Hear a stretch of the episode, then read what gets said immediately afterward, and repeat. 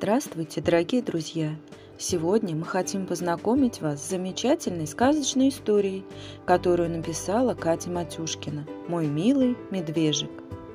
В пушистом лесу, где часто бывают туманы, могучие деревья шепчут старые сказки, а закат каждый вечер разного цвета жил-был медвежик.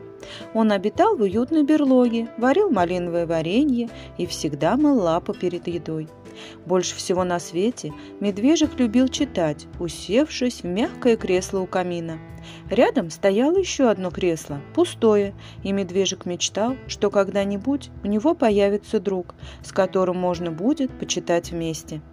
И когда медвежик совсем уже отчаялся найти друга, самая впечатлительная звезда сорвалась с неба и, наверное, пропала бы, а медвежик навсегда остался бы один, если бы в дело не вмешался трусливый, но решительный заяц.